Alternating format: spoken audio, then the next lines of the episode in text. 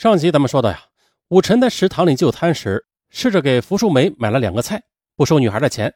啊，这一幕啊，恰好的被吴永兴看到了。吴永兴的脸努啦就耷拉下来了，啊，生气的，并且酸溜溜的回到了宿舍。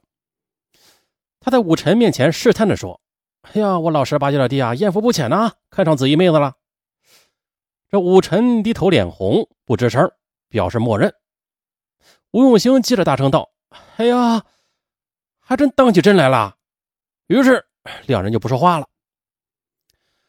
这武臣后来知道呀，吴永兴其实也喜欢福寿梅，只不过啊，就在武臣知道吴永兴也喜欢福寿梅时，哎，武臣就再也没有机会向福寿梅表达爱意了。不过呀，虽然说吴永兴的口才比武臣要好些，但是面对福寿梅日渐喜欢武臣的情景啊。让吴永兴啊第一次彻肤至深的感受到了，其实啊有很多女孩还是会看上那些比较老实的男孩的。他还觉得自己长得瘦筋瓜拉的一副样子，天生的就是一副不讨女孩喜欢的模样。哎，我可能啊是没有这个缘分，随他去吧。虽然他心里这样想着，但是他却没有在嘴里向自己的好朋友、好哥们表示祝贺。在他心底深处啊，还有一种强烈的念头闪出来，就好像是。武臣在和自己抢着同一个女人，他甚至在心里一想到这事儿还会发酸，更多的还有嫉妒。但是呢，最终促使他下手的不光是因为傅淑梅的事儿，后来呢又发生了另外一件事儿，还有呢就在这个时候，他又碰到了另外一个比他年纪要小得多的安徽小老乡，这人叫做葛武季，当年还不到十八岁。嗯，吴永兴知道自己不讨女孩喜欢。因为和武臣比起来啊，他身上还有许多恶习的，比如喜欢玩牌，就是赌钱的那种；还有的，他还喜欢去游戏机厅玩，这打游戏太花钱了。再还有啊，他偶尔还会去那种地方啊，和一帮不三不四的人一起溜冰。大家知道溜冰是什么吧？啊，这些都太需要钱了。再说武臣这边啊，因为和福树没好上了，同样的也需要多花钱。这不，有一天呢，武臣突然问吴永兴：“哥，你还记得吗？刚来宁波时，你玩游戏问我借过两千块钱，现在多少你还我点吧？我和树梅在一起，钱不够用。”这吴永兴当然清楚了，武臣问他要钱是他欠他的。但是啊，这个时候的吴永兴，他想到的不是还钱，他想到的是自己的无能。嗯。漂亮的女孩喜欢的人是武晨，或者说就是因为武晨抢先一步而让他失去了把女孩抢到手的机会。还有啊，玩游戏他又扔出去很多钱，而且他的工资收入与花出去的钱比差距太大了。他看到自己事事不顺，他都这个样子了啊，这个沉浸在幸福之中的男人武晨竟然还向自己要账，哼，这一点也不讲兄弟情分嘛。于是。他接连几天呢，去了那家他们最初来到宁波工作过的酒吧，天天喝得烂醉如泥，这心里却根本没有想到要还钱给武臣。也就在这个酒吧里啊，他碰到了从安徽阜阳来的另外一个小老乡葛武季。这葛武季当年不满十八岁，但是啊，人长得又高又大。他呢是跟着一帮小哥们来玩的，这帮哥们天南地北的都有啊，就是没有安徽老乡。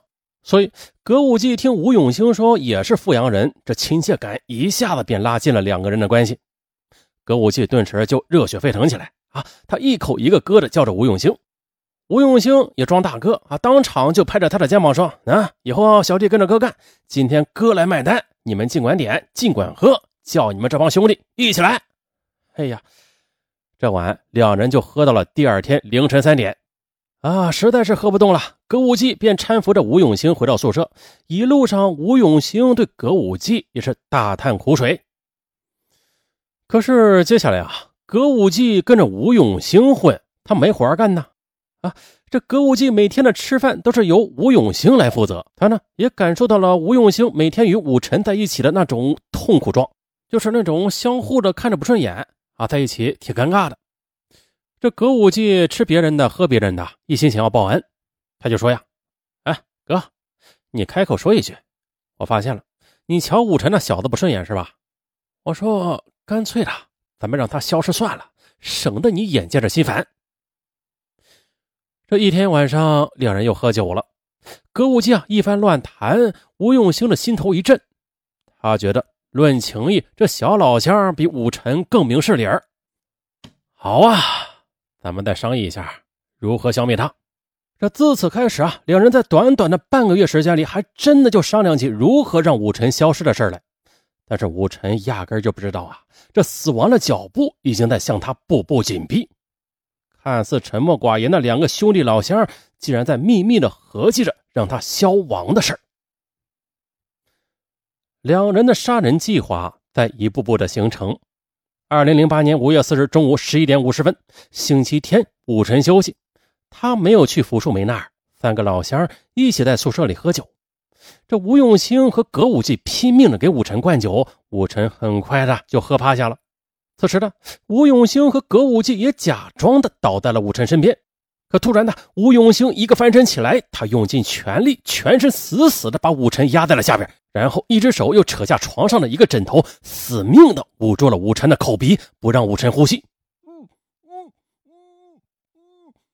武晨很快醒了过来，他拼命挣扎，一双脚乱蹬乱踢。歌舞伎上前了，他伸出双手，用力的掐住武晨的脖颈。几分钟后，武晨的身体便不再动弹了。此时，吴永兴见武晨已经完全死亡，他心里有些慌乱了。但是他马上假装镇定下来，对葛武继说：“你看着武晨的尸体，我去买个行李箱回来，咱们运送武晨的尸体出去，不能让武晨的尸体留在宿舍。”于是，两人趁着中午人少，悄悄地推着自行车出发。自行车上呀，就驮着这只装有武晨尸体的超大旅行箱。他们行进了六十多公里之后，沿着小路走，他们又来到了余姚市的陆埠镇，接着又穿过关路沿村，最终将目标选择在了杭甬高速公路下的一处涵洞旁的杂草堆里。这一带的吴永兴来找老乡玩过的，他熟悉。吴永兴说。这种地方呢，一般情况下是不会有人来过的。涵洞里又没有水啊，什么人会来这个地方玩啊？以后的这尸体烂了，就更没有人知道箱子里边装的是人了。案发之后，为什么长时间无人知晓高速涵洞下的抛尸啊？这一时成谜。嗯，先放下这个不说。这胆大妄为的吴永兴坚信，最危险的地方就是最安全的地方啊！杀了人，他居然不离开宁波，还继续住着。只是换了几个单位工作而已，但是家里嘛，他是不敢回去了。直到有一天呢，武晨的亲人们在联系不到武晨时，电话里找他，他回答很淡定：“嗯，他早就走了，离开宁波了。啊，对了，还是我借给他四百元钱买的车票呢，好像是回去了吧？啊，也可能是去了郑州或者四川。哎，不是，我说你们都不知道啊？